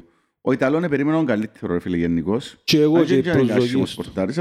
Φίλε, εγώ έχω κανένα παραπάνω από τον Ιταλό. Εντάξει, μιλούν 25 χρονών όμως. Για πορτάρις μιλούν μωρό. Νομίζω έχεις και ο πορτάρις για του χρόνου. Ρε, ο Ιταλός έφερε σε έναν άνθρωπο ο οποίος σε απραξία, δεν ξέρω πόσα χρόνια. Μπρος μια δεκαετία που σε απραξία. Ο άνθρωπος, ειλικρινά. Απλά ήταν μεγάλο ταλέντο ο οποίος έμεινε αξιοποιητός, έλυσε πάνω στους πάγκους. Ο Ιταλός θέλει μια πιο σεζόν να φέρει αμίγια του. Ρε, ο Ιταλός, εγώ δεν έχω κανένα παραπάνω. Πολλά καλός πορτάρις. Απλά ο Μιχαήλ ρε φίλε, δεν ξέρω τι έγινε που τη μέρα που ήρθε τούτος ο άνθρωπος που τους προπονιά που νομίζω πάρε μέσα τη σεζόν πάλι, ναι. Όχι, ήρθε που καλοκαίρι. Αυγούστον πήρθε, ναι. Ρε φίλε, θωρείς έναν τερμαλοφύλακα ο οποίος κάθε μήνα είναι και καλύτερος, ας πούμε. Φίλε, ας πούμε, τον Πασχαλάκη του πάω, ξέρετε τον πορτάρι. Ναι ρε φίλε, αλλά ο Πασχαλάκη, για μένα ο Πασχαλάκη ρε φίλε σπουδαίος πορτάρις, αλλά έχει το λάθος μέσα του έφυγο. Ναι, έχει μέσα σε ένα παιχνίδι να κάνει σίγουρα μια με 2 γκέλες. Σε κάθε παιχνίδι. Σε κάθε παιχνίδι. Αλλά οι γκέλες είναι να κάνει πας στα πόθηκια, όχι πας αποκρούσεις του ή οτιδήποτε. Πας στις πάσεις εννοείς. Ο προπονητής τερματοφυλάκων του ΠΑΟΚ ήταν ο δικός μας τώρα. Εκείνος τον νομίζω ανέβασαν τον έτσι και μιλούσαμε πολύ για τον Πασχαλάκη π.χ. Τόσο καλός ο Πασχαλάκης. Φίλε και βλέπεις και διαφορά που τα πέρσι ρε φίλε. Που πέρσι ας πούμε τα είχα στον Ουζόχο και τον... Σίλβα. Μικέλ Σίλβα. Τον Μικέλ Σίλβα ρε φίλε. Και μην είσαι καστάσιμη διότι δεν βλέπεις εξέλιξη πάνω τους. Φέτος ξεκίνησε με και τερματοφυλάκες που να σας θυμίσω ότι ο Μιχαήλ γελούσαμε όλοι που φαίνεται το τέρμα από την Ανόρθωση, που κάμεν και λάθη, εντάξει. Και εγώ και τους που λέω ότι να έρθει ο Ιταλός, να παίξει καλό ο Ιταλός. Και ρε φίλε πραγματικά, εν θυμούμε τερματοφύλακα μες στα ΑΠΟΕΛ. Ίσως ο Μπέλετς που να έχει έτσι καλές εξόδους σαν τον Πορτάρι. Ρε είναι πολλά καλές εξόδοι του ρε. Ωραίος ναι. Ρε καλέ, ας πούμε ούτε να κατεβάσει την μαππαν, πιάνει την ολόγησα. Ρε μα, εν ταλέντον το πράγμα, άλλο. Οι εξόδοι οπωσδήποτε. Και το άλλο, εν πολλά καλώς και μεταπόθηκε, ρε φίλε. Εν ήρεμος, πολλά, ναι. Και μεταπόθηκε αν καλώς. Ενώ όταν έρθει να η πίεση και να κάνει μέσα με το πόη, εν αύρει παίχτη. Εν το σημαντικό. Ποιοι είναι οι τερματοφύλακες φέτος που ξεχωρίζα, ρε φίλε. Ο Βάναλβες. Πρώτος ο Γιοβάνοβιτς για μένα. Ο Γιοβάνοβιτς. Ο Απόλλωνας εν τζαμί, ρε φίλε, λόγω του Γιοβάνοβιτς. Ο Λόρια έκαμε κάποια καλά παιχνίδια. Ο Λόρια με εμάς, ρε φίλε. Άμα έμπαιζε για εμάς κάμνει παιχνίδι και ο Λόρια. Με εμάς κάμνει τρομερά παιχνίδια. Κοίτα, η Ανόρθωση είναι πολύ παρακολουθήσα εκτός που ντέρπει, αλλά εντάξει, κρατά την ο Λόρια. Φίλε, ο Λόρια, top 3 νομίζω, μέσα στην Κύπρο. Ρε φίλε, για μένα ο Μιχαήλ σε φόρμα τώρα, είναι για μένα, είναι και λόγω της περίοδας του τη στιγμή. Σε φόρμα. Σε φόρμα είναι για μένα, ρε φίλε, τώρα. Εν το βάλω, καλός πορτάρις, ρε φίλε, ελπίζω να γίνει όπως τούτους, αλλά νομίζω, φίλε, Γιωβάνοβιτς, Βάνα... Ακόμα και ο Φαπιάνο, που είναι εκτός εξάδας, εννοεί το Φαπιάνο, είναι και αφισβήτα κανένας στον Φαπιάνο. Αλλά να πούμε για τους που είναι η πρώτη εξάδα, είναι ο Βάνα, ο Γιωβάνοβιτς και ο Λόρια. Ο Βάνα Άλβες είναι τόσο καλός ρε. Ρε ο Βάνα Άλβες τώρα ήταν τρομερός πρόχτε ρε Μιχαλή. Ρε Μιχαλή, πέ μου μια φάση που να μην ήταν μέσα, να σου εγκόψει, να σου θυμίσω. Έπιαν το του Μάγκλητσα, τη μεγάλη τη φάση. Επικέντρο του Θεοδόρου. Ναι, το τέτα τέτα. Έπαιζε πολλά σωστά πας στον Εφρέμ. Εάν έκαμε εσύ το Εφρέμ δεν έμπαινε. Έκαμε την τρίπλα και μπήκε. Φίλε, μπορταρά ρε φίλε. Και όποτε του βάλες πίεση του Βαν Άλβες, Είχε τον τρόπο να φύγει που πίεση και να φύγει η μάπα μέσα, μα μυάλλον ταλέντον το τώρα. Τώρα πες Εφρέμ, το τέλειωμα του Εφρέμ, ρε φίλε, ήταν απίστευτο. Φίλε, το τέλειωμα όμως φάρει και λίγο τύχερος και φάτσισε μπας στο πόδι του. Ήταν προσπίση, ήταν γκολ Γιώργου Εφρέμ πριν 3-4 χρόνια. Φανταστείτε το Γιώργο Εφρέμ να έκαμε σωστή προπονήση. Ένα λεπτό ρε Μιχαλή, ακούω να δεις. Εγώ λαλούσα να φύγω Εφρέμ, αλλά... Φαντάστηκες το να κάνεις σωστή προπόνηση, γιατί νιώθω το παίχτης ρε φίλε, θεωρείς το ότι ας πούμε... Ναι ρε, σωματικά δεν αναπτυχθήκε. Ναι, αναπτυχθήκε. Αν νιώθω παίχτης ρε φίλε, έβαλε προπόνησης στο παιχνίδι του και πάθος να δουλεύει και όπως δουλεύει και ο Αντετοκούμπος στο NBA ρε φίλε, όλη μέρα στην προπόνηση. Πώς δουλεύει ο Κβιλιτάγια ας πούμε. Πρέπει να είναι παίχτης έξω από τα Κυπριακά. Μπορείς να το πεις για 3/4 των Κυπρέων ποδοσφαιριστών. Να σου θυμίσω παραδείγματα που πέρασαν από τα ΑΠΟΕΛ, Στάθης. Δούλεψε το κορμί του. Όχι. Ο Λοΐζος στην Ομόνια. Λοΐζος στην Ομόνια. Δούλεψε το κορμί του, ενώ ο άλλος που το δούλεψε είναι επί Αμερική. Ο Τζόνις, ναι. Ο Τζόνις, επί Αμερική ρε φίλε. Ο Πιέρος σε δούλεψε. Ο Πιέρος ρε φίλε έπαιξε 6 μήνες με τον Κεσπάγια, νομίζω που έξε ενός προς 6 μήνες που έξε. Ναι, ναι. Και μετά στο πρώτο φιλικό ήταν διπλάσιο. Ρε φίλε, εγώ στο πρώτο φιλικό μπήκε μέσα και όσο... Ρε κύριε Λέησο, διπλάσιος από τι ήταν τόσο πριν και ο μήνες. Δούλεψε... Τον προαπείς για πάρα πολλούς πους Κύπρεους ρε φίλε, εν τούτο ένα θέμα που το έχουμε. Ο Καρό φαίνεται όμως να δουλεύει και ρε φίλε, προπονιέται. Ναι ρε φίλε, σίγουρα, σίγουρα. Ο Καρό, δεν ξέρω, επειδή είναι και ποντό, είναι και Κυπρέος, είναι και αμυντικός, αρέσκει μου. Άκουσα και το άλλο το πρώτο που κάνετε, ότι έχει ποντό, ότι είναι ο επόμενος αρχηγός. Για μένα ρε φίλε, ναι. Συμφωνώ απόλυτα. Έχει αρχηγικές, πώς το λες, αρχηγικές, αρχηγά, όχι τάσεις ρε φίλε, τάσεις ένα σύμμα. Ικανότητες. Μπράβο, έχει αρχηγικές ικανότητες. Και ο Κβιλιτάγια όμως έχει τες ρε φίλε. Ναι, ναι, αλλά εντάξει, ο Κβιλιτάγια, η ποιότητα του Κβιλιτάγια, νομίζω ότι έχει την πιο πολύ ποιότητα μέσα στο ΑΠΟΕΛ, ο Κβιλιτάγια, σαν παίχτης, για μένα. Αρχηγός όμως το ΑΠΟΕΛ πρέπει να είναι αυτή τη στιγμή ο Ζάρφιλ. Συμφωνώ. Δεν είναι ρε, αφού ο Σουζόη. Πρώτος αρχηγός είναι ο Ντε Βισέντε, δεύτερος ο Εφρέμ. Εντάξει, αν πέσει ο Ντε Βισέντε. Δεύτερος ο Εφρέμ και τρίτος ο Κβιλιτάγια. Τρίτος Βινίσιους, τέταρτος Κβιλιτάγια. Ρε, πώς τα καονίσαν και πάνε τους τούτους και ο πρώτος. Οπότε παίζουμε ο Βινίσιους που κρατώ... Ναι, ναι. Αλλά ο λόγος... Τέταρτος είναι ο Βινίσιους. Τρίτος, τέταρτος Κβιλιτάγια. Αλλά ο λόγος που είναι ο Σόουζα, υπολογίζω, είναι επειδή την ημέρα που φκήκασαι, ανακοινωθήκαν οι αρχηγοί στο ΑΟΕΛ, έκλεισε ο Σόουζα στο ΑΟΕΛ. Α, δεν μπορείς να το αλλάξεις. Εντάξει, φυσικά να μου να το πεις το άλλο, φεύκος. Μετά να αρκεί το κόμπι. Γίνεται κάθε χρόνο αλλαγή των αρχηγών. Ναι, κάθε χρόνο ανακοινώνονται. Χρόνο, ρε φίλε, πρέπει να αρχηγός στο Σόουζα. Φίλε, είναι ο πιο ηγέτης που έχεις στον στιγμή. Πες μου ρε Γιώργο μου για τον Κβίλι, δηλαδή τύπες μου κάνει ενδιαφέρον. Για μένα είναι την πιο πολύ ποιότητα. Σαν παίχτης, νομίζω είναι κάτι στο προαθλήματος. Ο Τρισκόφσκι, οκ, Γκοτσίς, ξέρω εγώ... Ναι, ρε, υπερπαίχτης ο Τρισκόφσκι, ρε. Πεχταράς. Φίλε, ακόμα μετανιώνουμε το και ο Τρισκόφσκι, ναι. Και θα το μετανιώνουμε, ρε. Συμφωνώ, μετανιώνουμε το... Πεταθρύλος το από, ρε, φίλε, όπως ήταν ο Μωράης. Σήμερα, ο Τρισκόφσκι τώρα θα ήταν η φανέλο του από, έλεγα, καταλαβαίνεις. Θα ήταν ο αρχηγός του από, τώρα. Θα ήταν ο αρχηγός και θα ήταν, ρε φίλε, ένας που γίνονται τους ξέσεις που ναι, ρε, ήταν ο Τρισκόφσκι, όπως λαλείς για ο Μαντούκα που κάνει μια τριετία μέσα στα ποτσιά. Ο Τρισκόφσκι να πεισάγαμε μια δεκαετία ρε φίλε και ήταν ο top σου παίχτης. Είναι από τα μεγαλύτερα που κάναμε, εννοείται, συμφωνώ. Αλλά εγώ θεωρώ ότι ο Κβιλιτάγια έχει κάτι άλλο που δεν έχει ο Τρισκόφσκι, δεν έχει ούτε ο Στεπίνσκι που είναι λαλό τους κάτι στο ειδικούς του πραθυνός τώρα. Ούτε ο Στεπίνσκι, απίστευτο, άμα του... Καρχάς, δεν τον κάνουν καλά για αμυντική. Ο μόνος που τον έκαμε καλά φέτος... Έχει πολλά καλό κοντρόλ με μάπα και ξέρει και απέξει με πλάτη ρε φίλε. Να σπάσει την μάπα. Ο μόνος που τον έκαμε έτσι λίγο καλά φέτος ειλικρινά είναι, όσον και περίεργο να μ' ακούετε, είναι ο Κορέα της Ανόρθωσης. Να μην μπορεί ο Καρεσκή πολλά. Είναι ο Κορέα της Ανόρθωσης, είναι ο μόνος που τον έκαμε έτσι λίγο να πω ήβραν τα σκούρα ο Κβιλιτάγια σήμερα. Έτσι είπα. Ναι ρε φίλε, ο Κορέα της Ανόρθωσης είναι πολλά σπούδος αμυντικός. Ο Μιτσής, ο 22-23 χρόνων Κυπρέος. Ναι, ναι, ναι. Ένα λεπτό ρε φίλε. Ποιοι είναι οι καλύτεροι επιθετικοί στην Κύπρο? Είπες ο Στεπίνσκι. Για μένα πρόσωπο Κβιλιτάγια. Ναι. Για μένα. Μιλώ πάντα για μένα. Ποιοι είναι οι υποψήφοι, ας πούμε? Ο Τρισκόφσκι, ο Στεπίνσκι, τούτοι είναι ρε φίλε. Ποιοι είναι οι άλλοι? Έχει και ένα νομίζω ο Απόλλωνας ρε. Εντάξει, ο Νταμπό είναι πολλά καλός παίχτης ρε φίλε, εμένα αρέσκει μου ρε. Κοίτα, είμαι πολλά καλός παίχτης τον Νταμπό, αλλά τον Νταμπό πλέον σπάει το χρήσιμο πια επιθετικό. Βάλει τον να κινείται και... Βάλει τον λίγο μπροστά αριστερά. Ναι, ναι, γύρω αριστερά, ξέρω εγώ. Αλλά είναι παίχταρας. Ο Νταμπό και πολλά αθλητικός. Η Πάφος δεν είχε κανένα επιθετικό. Φίλε, ο Γκαντιού έμενα αρέσκει όπως η Πάφος, ρε φίλε. Μάθα και το όνομα του, αρέσκει πάρα πολλά. Καλώς. Φίλε, έχει τέχνη για έτσι κορμί. Σιβίγινος ρε φίλε, είστε που είναι σλίγκα. Που στον Κάρδιν άκουσα. Του έλεγα, μάτε τον κόλ που βάλε την πάση που κάμενε ο Πάντσιον. Πάντσιον της Πάφου. Ναι ρε φίλε, εντζίνος ρε, είναι ένα κάτι που το βάλε εντζίνο τερμά. Ρε φίλε, άρρωστη πάσα του ρε φίλε, νομίζω να έχει παίχτης στην Κύπρο μου μπορώ και έτσι. Έλα ρε φίλε, αφού κάνεις το σαρφό κάθε μάτσο ρε Μιχάλη. Τέτοιο σαρφό ρε φίλε. Ποιοι άλλοι μπορεί να το κορίτσι. Ρε μα στην πάσα δεν τα πάσα το ίδιο με το εξωτερικό. Εμπεχταράς, εμπεχταράς. Ο Πάρτσο είναι 48 χρονών ρε. Τόσο εμπελαμένος με την Πάφο ρε φίλε, ο Στυλής. Φίλε, με Πάφος εγώ θεωρώ την ομάδα ντρομερή ομάδα. Για μένα έχει το καλύτερο υλικό η Πάφος. Ναι, έχει το Γιώργο, ναι. Δεν το παιχνίδι που παίζεις μαζί σου. Είχες ευκαλές τον... Εντάξει, πιέτσε με αποσίες όμως ρε φίλε. Οκ, εντάξει, συμφωνώ, έχεις αποσίες, αλλά εσύ ευκαλές π.χ. τον Κριασβίλι, αν το σκεφτώ τώρα, και βάλες Θεοδόρου. Γιατί ευκάλα στην Ζάιρο και βάλα Παλακάρι. Έβαλα Παλακάρι, Κοβάσεβιτς, Ντράκομε ρε φίλε. Έβαλα τα τρεις Θεοδόρου.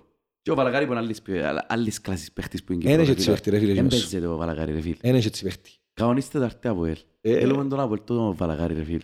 Αφαίρεις έτσι παίχτη ρε φίλε, λυθήκαν τα προβλήματα των εξτρέμ. Πάντως αν το Απόελ και πρωτάθλημα, θα σκέφω μια πρόβλεψη.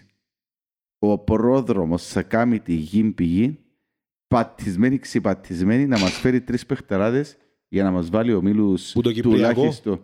Δεν ξέρω εγώ, θα κάνει τη γη πηγή να σου φέρει και τρεις παίχτες που να του πει ο Σοφρώνης για να σου στήσει η ομάδα να χτυπήσει τουλάχιστον σίγουρα να μπει ευρωπαϊκούς ο Μίλους, ρε φίλε. Εσύ αν έχεις το αύριο, έλα τον λεφτά, 5 παίχτες από Κυπριακό, ποιος θα πιάνε σας που εμπηγήνες στο ΑΟΕΛ. Πολλά καλή ερώτηση. Επιθετικούς έχουμε το στεπίς και θα τον έπιανε να φάσεις επιθετικούς. Λοιπόν, έχει εξάρι στην Κύπρο που μπορούμε να φέρουμε που είναι καλός, που κάνουμε για τα ΑΠΟΕΛ. Αρέσκει μου ένας εμένα, αλλά εντάξει, φέτος δεν είναι καλός. Εγώ παραπέμπω σου 5 που αν να πιάνε, να πει ο καθένας που 5. Ναι. Πει ο 5 που αν να πιάνε. Φίλε, θέλεις σκέψη, πιάνεις με off-card. Φίλε, να πιάνε τον Βαλακάρι, σίγουρα. Σίγουρο Παλακάρι ρε φίλε.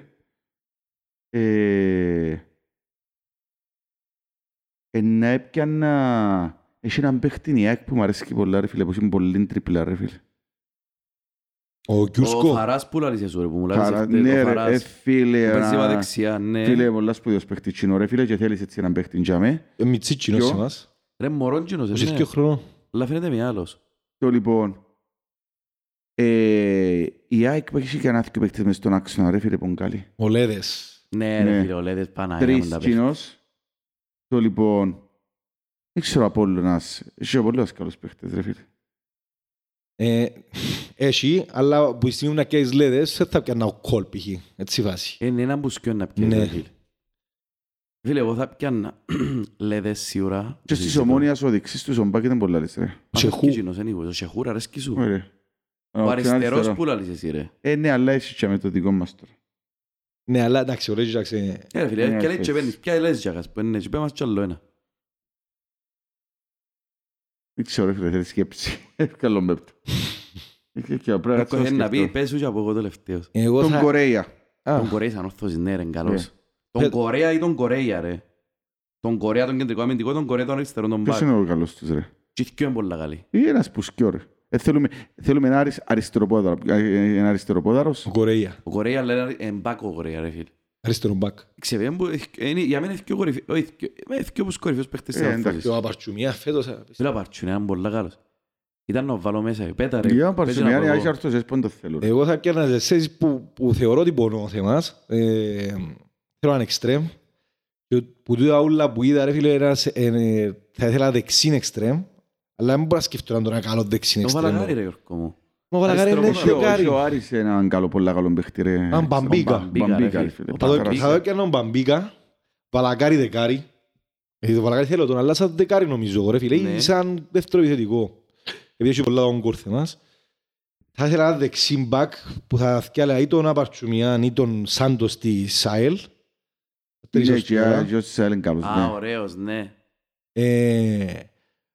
Αν και αρέσκει μου πολλά γύρω στις Ομόνιας ο Λοβέρα που φέραν τώρα.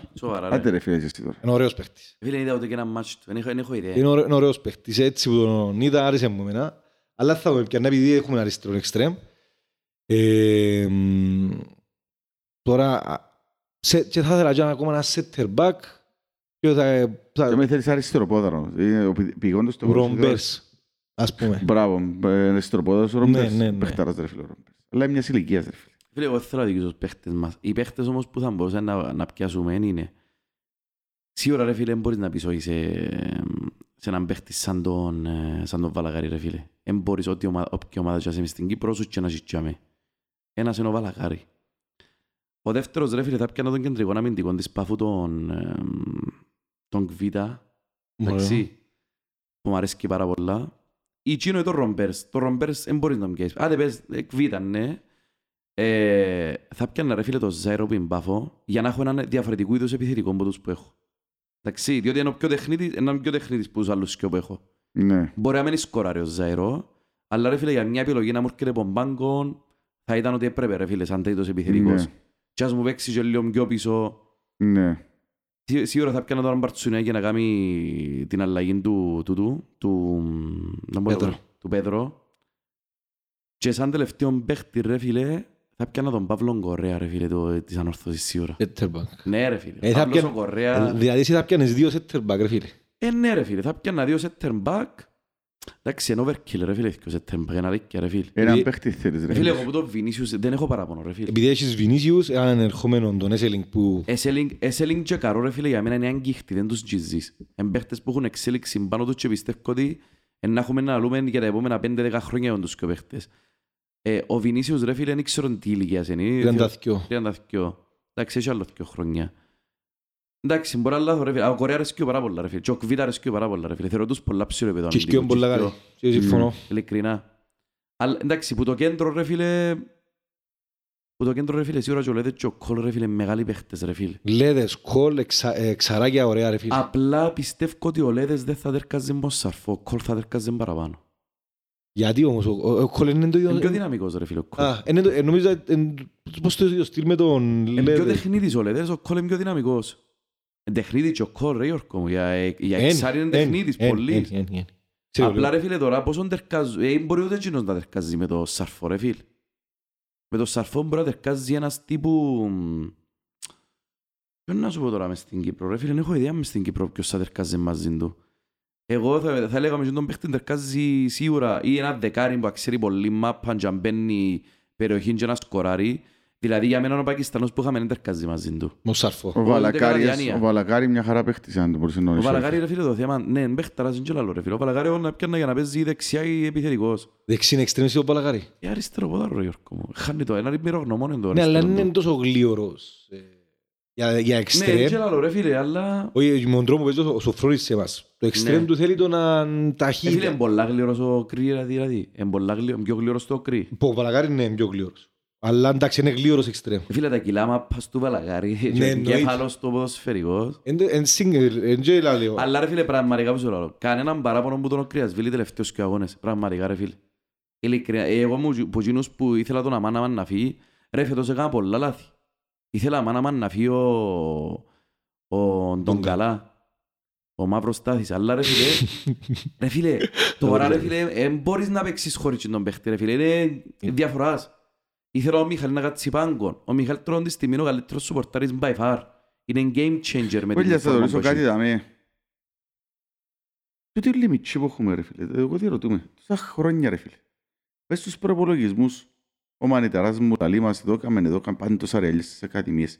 Πώς δεν ευκάλαμε έναν παίχτη. Δεν έχουμε παίχτες ικανούς να παίξουν μέσα στα πόδια ρε φίλε. Ρε Μιχάλη πες σου φέτος ρε. Κύριε φίλε πες. Ρε ο ο Πολυκάρπου χάθηκε μετά, πού είναι του. Ξέρετε που φτάσεις τώρα, πολλές φιλοδόσεις. Τι περιμένεις, ποια ομάδα θα βάλει έτσι οι παίχτες τώρα. Αλλά πρέπει σιγά σιγά να βάλεις ένα θήκιο παίχτουθηκε ρε φίλε, πως ακαδημίας σου γίνεται ρε φίλε. Μιχάλη του χρόνου, εντάξει. Ο Σταύρος ο Γεωργίου είναι καμία, ας πούμε ρε φίλε. Εντάξει, ο Σταύρος ο Γεωργίου βάλε τον Μέτριο, με τον Άρη, μες στο πρώτο παιχνίδι, μες στον Παράσ. Ρε βάλε τον και προχτές ρε. Όχι. Όχι, δεν έβαλε προχτές. Βάλε τον με τον Άρη 45 λεπτά. Το κοπέλιο ήταν καλός, αλλά εντάξει, είναι σημασία. 19 ο Σταύρος ο Γεωργίου. Ο Σταύρος ο Γεωργίου. Όχι ο Γαβρίλ. Όχι ο Γαβρίλ, ο Σταύρος ο Γεωργίου. Ποιος άλλος ο Βρόντις, Πακού, ο Βρόντις, δεν είναι πολύ. Δανικός ρε, είναι Δανικός ο Βρόντις. Όχι, παίζεις στα Ιού. Α, παίζεις στα Ιού. Και ναι, ξαράκι και ευκαιρία που προχτές τα είχα κορυφαίος νομίζω του... Σοβαρά, ρε φίλε, όσον παίχτη, ρε φίλε, σίγα πρώτο σιγά ευκαιρία, ρε φίλε, που είναι να φέρεις. Μιχάλη, μ' ακούω να δεις κάτι.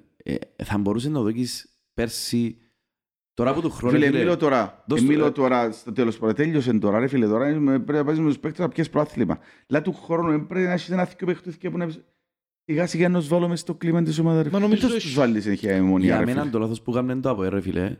Φίλε, η Ομόνια βάλε τους διότι αγοράζαν κιόλας παίχτες. Και ρε φίλε, να σου πω κάτι. Μακάρι να έχεις ταλέντα σαν τον Λοΐζο και τον Τζονί. Ασχέτον πως είναι της Ομόνιας, ρε φίλε. Μεγάλα ταλέντα. Ναι, ρε φίλε, είναι μόνο τούτον. Η Ομόνια ξεκίνησε κάτι καινούργιο. Ξεκινά μια ομάδα χωρίς, όταν έχετε τον Μπέρκ, π.χ. τώρα μιλώ. Ήταν μια ομάδα που το 0, επειδή από το 0 μου ξεκίνησε, και ο κόσμος της δεν είχε απαιτήσεις. Άσχετο όμως ότι έφτασε τζάμε. Η απαιτήση του κοπαδού της Ομόνιας ήταν να πάει Ευρώπη. Απλά έφυγε Ευρώπη. Μάλιστα, σωστό. Και τερμάτισε πρώτος. Οκ, έβαλε και τρία παιχνίδια και τους μητσούς τον Κακουλή για αρχή. Ο κόσμος είδε το με πολύ ωραίο τρόπο. Την επόμενη χρονιά έφκαλαν και τον Λοΐσου και τον Τζονί. Ο Τζονίς που τον έβαλαν και πιο προηγουμένοι, γιατί δεν είχαν άλλους να βάλουν. Και έφυγαν τους. Εντάξει, ταλεντάρε και θυκιό εννοείται. Ο Τζονίς, ρε φίλε. Είχε έναν Τζερόμ που έγινε γνωστός στο ότι είναι πολλά σπουδαίων οχταροδεκάρι, θυμάσαι. Ναι. Και βάλαν τον και εθνική. Και μετά ρε φίλε κάτσε τον πάγκο για πολλούς μήνες και μετά ευκήκε σαν αριστερός εξτρέμ. Δηλαδή ρε φίλε το πόσο με άλλων ταλέντων και όσο παίχτης ρε φίλε. Φίλε και όσο παίχτης είχε να γίνει ο καλύτερος και προς έβερ. Μιλούμε για τεράστιον ταλέντο ρε φίλε ο Τζονής. Ασχέτον πως είναι της Ομονίας. Πεχτούρα ρε φίλε. Και ο άνθρωπος δουλεύκει. Και έναν Ανόρθωση Μιτσί που έχει φοβερή τεχνική κατάρτιση. Ο κοινός που... Χρυσοστόμου. Φίλε, απίστευτη τεχνική κατάρτιση είναι ο Μιτσί, ρε φίλε. Καλύτερη και όπως παίκτες της Ομόνιας τεχνική του κατάρτιση. Κοινόν τον παίκτη να ακούεται ότι θέλαμε τον και μόλις έδειξαν ενδιαφέρον ανέωσε την Ανόρθωση. Αν του δώκεις χώρο με να πιάνεται, ρε φίλε. Έτσι ακούεται. Ο Μιχαήλ τους είναι καλός, ρε. Έχουν έναν Μιχαήλ μες στο κέντρο. Μιχάλης Ιωάννου. Κοινός είναι πιο γλύωρο, πιο τρεχαντήρι. Ο Χριστός είναι πιο τεχνίτης. Γιώργο μου, έχει τέχνη πολύ πάνω του για τα οχταράκι που το βάλει. Άρεσε μου πολλά εμένα όποτε τον έβαλε κοινό. Έχει καλός παίχτης. Εγίνεται ρε φίλε το από μια ομάδα που πάντα διακέρνονται οι ακαδημίες του ρε φίλε. Να μην είσαι καλοί παίχτες ρε φίλε. Φίλε, εγώ φέτος δεν έχω παράπονο. Δηλαδή, φίλε, ο Σατσάς που είναι πια πάρα πολλές ευκαιρίες. Έδειξαν ότι είναι παίχτης που να στηριχτείς πάνω του. Ναι, φίλε, εκτός πως Σατσά. Ρε φίλε, ο Σταύρος ο Γαβρίλ ήρθε πίσω το Γενάρη. Εδώ και ντουζε μάτσο ρε. Ρε φίλε, το Σατσάν ευτυχώς πολλαλούς Σατσά για να παίξει. Ευτυχώς πολλαλούς Σατσάν επειδή... Ρε φίλε, εγκόλλα όμως ο Σοφρώνης ο Ταριόρκο μου. Ξέρω το αλλά που πέρσι που γίνει κεντούτον. Λαλείς, έφεραν το Σατσάν και αρχά πιάσαμε όλοι την πολιτική που κάνουμε η Ομόνια, έφεραν τους τρία ταλέντα και καλά έγινε και το πράγμα ρε φίλε. Ναι, ο Μπέρκεν πρωτοπόρος πάσσε εδώ ρε φίλε, τα λαλούμε. Πάσσε εδώ ήταν καλά έκαμε, ας πούμε, έφεραν Κυπρέους και να δούμε και εμείς οι άλλοι, να ανοίξει λίγο να μάθει εμείς. Σωστός. Και να δούμε και λίγο πίσω στις ακαδημίες να μου γίνεται.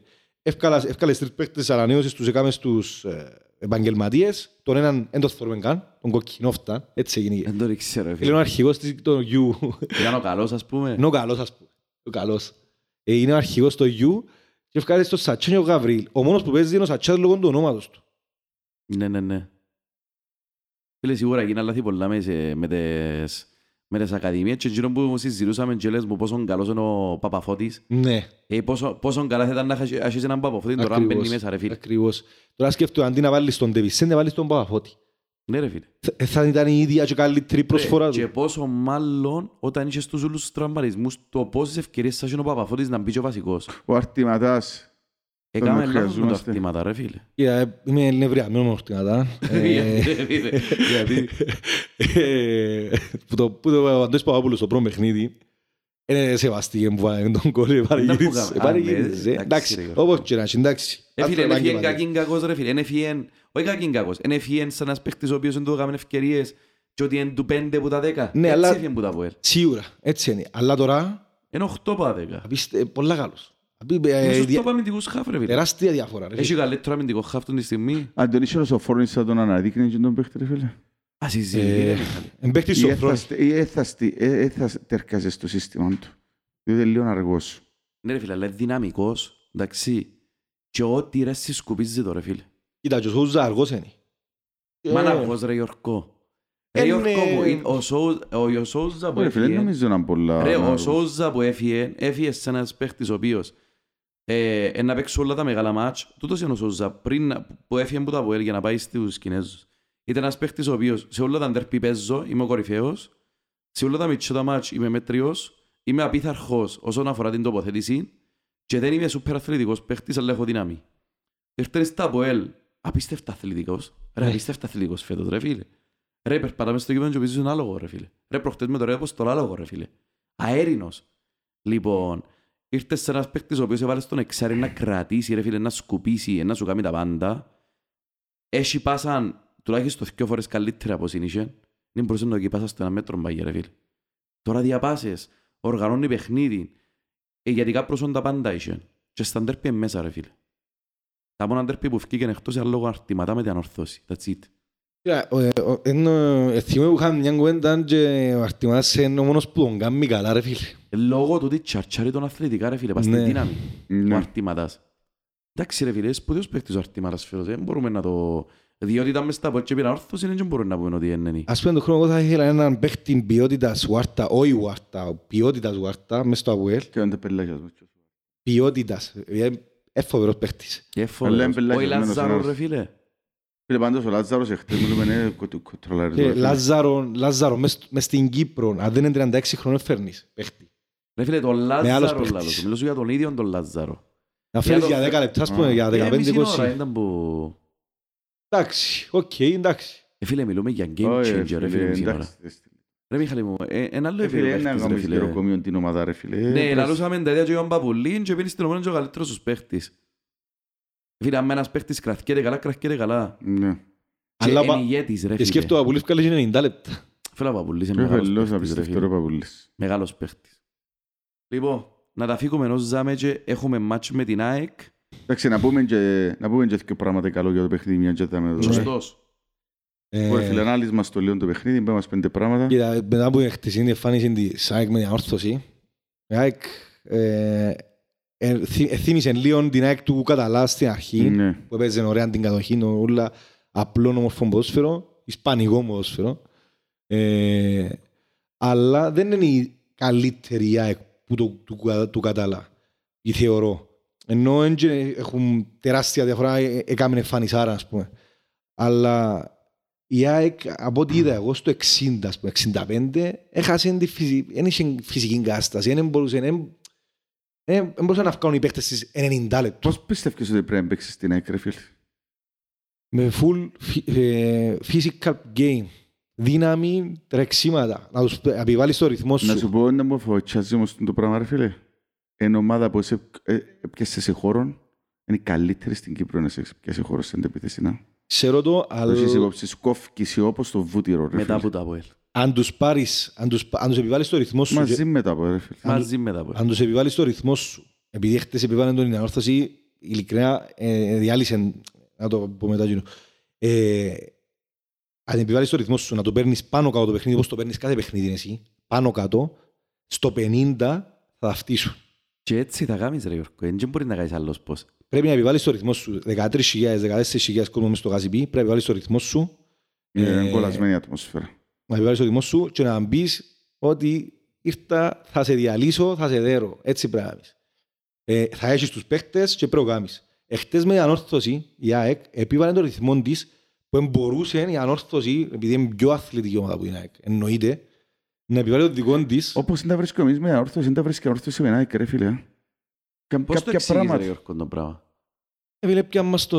Έπιαν τον αέραν του ο Κεσπάγια του Σοφρώνη, με δεδομένο του το, έπιαν τον αέραν του, όχι μόνο του Κεσπάγια. Όπως έπιασε η ΑΕΚ της Ανόρθωσης, ρε φίλε. Δεν τα βρίσκει η Ανόρθωση με την ΑΕΚ, προσέξτε, δεν τα βρίσκει, ρε φίλε. Δεν το παιχνίδι της, του ΑΠΟΕΛ, την προηγούμενη εβδομάδα έπαιζε με τον Απόλλωνα, μόνος στο τέλος της Γενέβρα, ο Σόουζα που έκαμε τις πελάρες του. Και το παιχνίδι με Ανόρθωση. Εμπήκε μέσα στο πετσί μας ένας παίχτης. Είμαστε εκνευρισμένοι από το πρώτο δευτερόλεπτο ως το τελευταίο δευτερόλεπτο. Ο Γουάρτα. Γιατί τον αφήνετε να σας... Ενώ ο Άρης, ρε φίλε, στο μαζί του, ο Άρης, ρε φίλε, απίστευτα ήρεμος με την Ανόρθωση, ρε φίλε, απίστευτη διαχείριση του που κάνουμε Ανόρθωση. Φίλε, ο Άρης είναι physical ομάδα. Εντάξει. Και εμείς είμαστε physical ομάδα. Απλά η Ανόρθωση, ρε φίλε, εγώ δεν κατάλαβα ακόμα τι είναι το τακτικό πρόβλημα που βρίσκουμε με Ανόρθωση και μπορούμε να τους νικήσουμε. Κέντρο στο κέντρο. πιάνουν σου το κέντρο, ναι, πιάσου το στο 4-1, ναι, και πιάσου το στα προηγούμενα μάτσια. Και πιάσου το, ρε Γιώργο. Στα προηγούμενα μάτσια έκαμε στους... Εντάξει, βοηθάνε και να έχουν τύχη την Ανόρθωση. Έκαμε στους 6-9-10 τελικές και έκαμε στους 3-4 και βάλας ηθικιό... Ρε φίλε, αλλά στο 4-1 κάτι έκαμε, κάτι έγινε και εμείς δεν τραβήσαν, κάτι έκαμε, δεν το καταλαβαίνω εγώ το τακτικό, το τρίκο. Κοίταξε ρε φίλε, τώρα δεν ξέρω να λέω δικαιολογίες, απλά διαλύσαν μας. Διαλύσαν μας, δεν το διαλύθηκε. Αγωνιστικά διαλύσαν μας. Τώρα εξωαγωνιστικά. Είχα ζευκεί δημοσιεύματα ότι οι παίχτες είναι απκαίρω, ότι είναι γάμμα, είναι κιάζα. Ναι, σωστό, ναι. Δεν ξέρω αν είναι όντως Κίνα. Λόγια θα σας πω έναν παίχτη, μια θεωρία που έχω. Τώρα μπορεί να σας φανεί ηλίθεια. Γιατί κάτι μου λαλεί ότι μετά που χάσε το παιχνίδι ο Απόλλωνας με την Παφωνέ πήγαινε καλύτερα και επικαιρωσε τους παίχτες μας πριν το παιχνίδι, ρε κουμπάρε. Μα αφού κάτι ακούετουνε χτες, ρε κουμπάρε, λαλό του εγώ, ρε, πριν λαλό του, ρε λαλό του. Που πήγαινε το παιχνίδι, λαλό του, ρε Αντώνη λαλό του. Ρε λαλό του, τόσο μανίτερας, επήγαινε και επικαιρωσε τους παίχτες την προηγούμενη ημέρα, ρε. Εν το βγάλω από μια, μπορεί να λέω πελάρες τώρα, ρε φίλε, αλλά εφανήκαν μου οι παίχτες ότι αχορτασμένοι, ρε φίλε. Ξέρεις, μα μπαίνει με το κασλί μες στην πούγκα σου, ρε φίλε. Δεν ήξω ρε φίλε. Και το κέντρο πριν λαλούσι μετά. Ναι, ακούσω και τούτο ρε, αληθεύει. Τα κάτω και 50,000 να γραστούν. Αυτή τη στιγμή πρέπει οι παίχτες να πιερώνονται καλά στην ώρα τους. Για να σου πιάνε πρόθυμα και εγώ θεωρώ ότι αν είναι οι παίχτες μας πληρωμένοι καλά με τον κόσμο, να πιάνε το πρόθυμα. Φανταστικός ο κόσμος προχτή με το στο τσιριό. Πανάγια μου ρε φίλε. Και τούτο πρέπει να κάνουμε και με την ΑΕΚ. Δεν ήξω τώρα με τον Απόλλωνα και μέσα πόσα εισιτήρια δικαιόμαστε. Δεν νομίζω να μας δοκούν όλη την Ανατολική. Θα μας τη δω Γιώργο. Νομίζω ρε φίλε. Ρε, με σένα που συζήτησα και λόγωσες μου ότι συμφωνίες τούτα. Συμφωνίες των οπαδών. Τα χάσου είναι έναν ποσοστό. Συμφωνίες των ομάδων, sorry. Να σου δοκούν έναν ποσοστό των οπαδών. Δεν ξέρω τώρα να σου δοκούν την Ανατολική. Εν τόσο να σου δοκούν την Ανατολική μιλούμε να κάνεις έτρα σου. Πώς το βλέπεις ρε φίλε το Ανόρθωση Απόλλωνας? Δεν ξέρω, ειλικρινά, η Ανόρθωση φετινή, ρε φίλε, είναι. Τώρα μην ξεχνάτε ότι έχουν το κύπελλο, ρε φίλε, που να γίνει σφαγή και ο οποίος το παιχνίδι σου νομίζονται από εβδομάδα πριν το παιχνίδι. Είναι καλό τούτο. Εγώ σαν αποελίστας... Είναι καλό ότι παίζει κύπελλο. Μπορεί να είναι καλό μόνο σε περίπτωση που χάσει καθαρά η Ανόρθωση. Δηλαδή, ας πούμε, το πρώτο παιχνίδι είναι μέσα στην έτρανη της Ανόρθωσης. Ναι, μες στο. Σε περίπτωση που δεν δέρει την Ομόνια, που εγώ προσωπικά να σκέφτομαι μια πρόληψη ότι η Ανόρθωση είναι αποκλειστή από την Ομόνια. Πολλά πιθανό. Εγώ έκανα και πρόληψη ότι η ΑΕΚ είναι πια το κύπελλο. Ναι, έτσι πιστεύω. Λοιπόν, εγώ πιστεύω ότι η Ανόρθωση θα αποκλειστεί από την Ομόνια. Εντάξει, διότι δεν έχει άλλη επιλογή η Ομόνια. Φυσικά θα το ξέρεις από πρώτο μας. Ναι, αλλά θα είναι καλό για μας εάν η Ανόρθωση πιάσει σοβαρό αποτέλεσμα. Η Ομόνια πιάσει σοβαρό αποτέλεσμα με την Ανόρθωση. Οπότε η Ανόρθωση πλέον είναι να καίγεται να παίξει στο πρωτάθλημα. Ρε φίλε, ότι να κινδυνεύει να μείνει εκτός Ευρώπης πλέον. Έφτασε την Πάφος, ρε. Εγώ θεωρώ σαν αποελίστας ότι καλύτερη για μένα Αγγλίωση θα ήταν ΑΕΚ Ομόνια, Ανόρθωση ΑΕΚ. Σοβαρά ρε Γιώργο. Ναι, ούτως ώστε να, οι μεσοαυτόματα που παίζουν την ΑΕΚ να κουραστεί, να παίξει να κουραστεί και η Ανόρθωση να είναι ξεκούραστη για να παίξει τον Απόλλωνα. Μπορεί η ΑΕΚ να έβαλε τους βασικούς της με την Άχνα ρε φίλε. Έφυγε να έχει σίγουρα 6-7 παίχτες ρωτήσω. Αλλά... Και μπορεί να τους βάλει. Ένα λεπτό ρε πότε παίζουν για να καταλάβω κι εγώ. Την Τρίτη. Άμα τώρα. Ναι. Εν το μόνο κάτι, λέει πλούσαν προηγούμενος ότι είναι και... του Πάσχαν πολλαλούμε. Να έχει αγωνιστικό ρυθμό, έχεις δίκιο μπαστούτο, να έχει αγωνιστικό ρυθμό η ΑΕΚ. Μιλούσαν προηγούμενος, αλλά έχει αγωνιστικό ρυθμό, εμείς θα έχουμε ρε παιδική. Έναν προπόνηση, έναν προπόνηση με την ΑΕΚ. Γιατί, λαλούμε έναν προπόνηση ρε φίλε, είναι μάτς κυπέλλου που μπορεί να δέρει και 3-0, μπορεί να δέρει και 1-0, αλλά και το 1-0 ρε φίλε είναι αυτή η γεμάνα για να δέρει, αν είναι 1-0. Αν το δέρει 3-0 και κάνει 5 αλλαγές, άλλη κουβέντα. Αλλά ρε φίλε, όταν μιλάς αγωνιστικό ρυθμός είναι καλό πράγμα, αλλά για μια ομάδα η οποία που παίζει μια φορά την εβδομάδα και βγάλει 60 λεπτά, έναν προβλέα για εκείνη. Ειλικρινά, ως το 65 κλατάρουν φτύνοντα.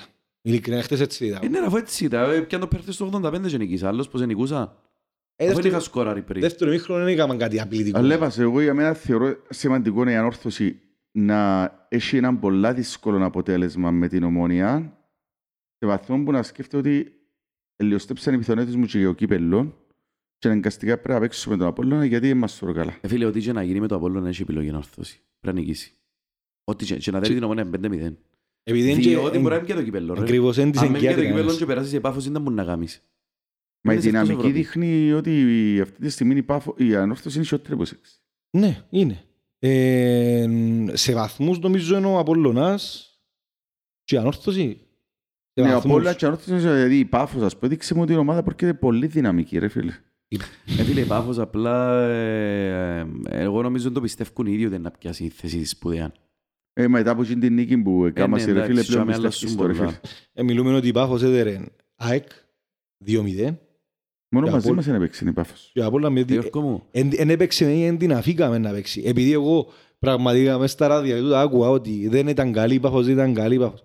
Εγώ πιστεύω ότι ήταν καλύτερο από το ΑΠΟΕΛ και δεν μπορούσε να υπάρχει. Πώς γύρεψε μια εβδομάδα να αλλάξει τόσο πολλά η Πάφος. Ήταν το ΑΠΟΕΛ εξαιρετικό, ρε φίλε, τελευταίες και εβδομάδες. Ο Σοφρωνάκης με κλείδωσε τις, ρε φίλε, και σκιές ομάδες. Έκανε τους ματ. Απλά η Πάφος είχε ένα 12 λεπτό το οποίο είμαστε χαμένοι λόγω της ανασφάλειας μας και χτύπησε μας. Αλλά η Πάφος έπαιξε τον Απόλλωνα μες στο παφιακό, όπως τον κάταμε με τον Ποντικό, ρε φίλε, επέλανε τους. Λέχτε 0-0 που τύχει του Απόλλωνα. Έπαιξε την Ανόρθωση μες στο παφιακό, όπως την κάταμε με τον Ποντικό, επέλανε τους. Ήρθα συνά 2-2 που ήρθαν. 2-2. Ήταν πολλά καλύτερη. Τελευταίο λεπτό είναι Ανόρθωση. Ήταν πολλά καλύτερη η Πάφος. Έφερε 10 πρώτη μήχρονο. Μετά έπαιξε την ΑΕΚ, ήταν καλύτερη, νίκησε την.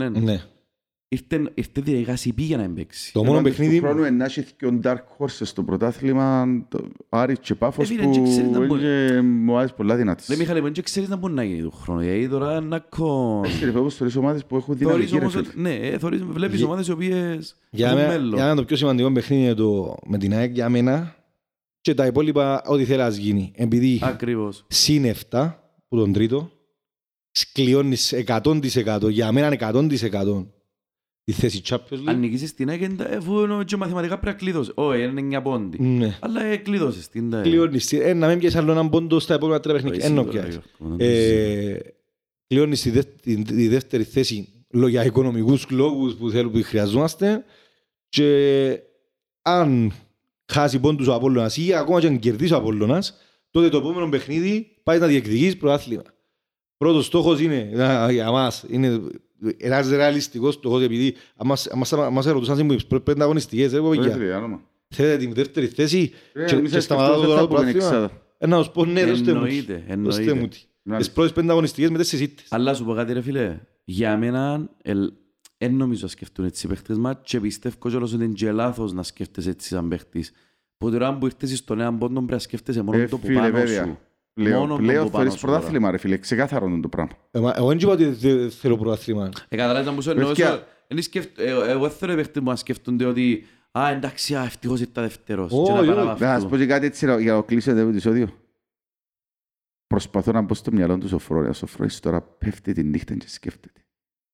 Εξώς την ΑΠΟΕΛ, με τούτον που ήταν και χτες. Εξώς την ΑΠΟΕΛ, εξώς την ΑΠΟΕΛ. Εξώς την ΑΠΟΕΛ, Παναγιά μου, είχα 4.000, να έχω 24, ρε, πιο προαθλήμα. Θα ξαναζήσω έτσι πράγμα, ρε φίλε. Απελασιασμένος ο Σοφρώνης, ρε φίλε.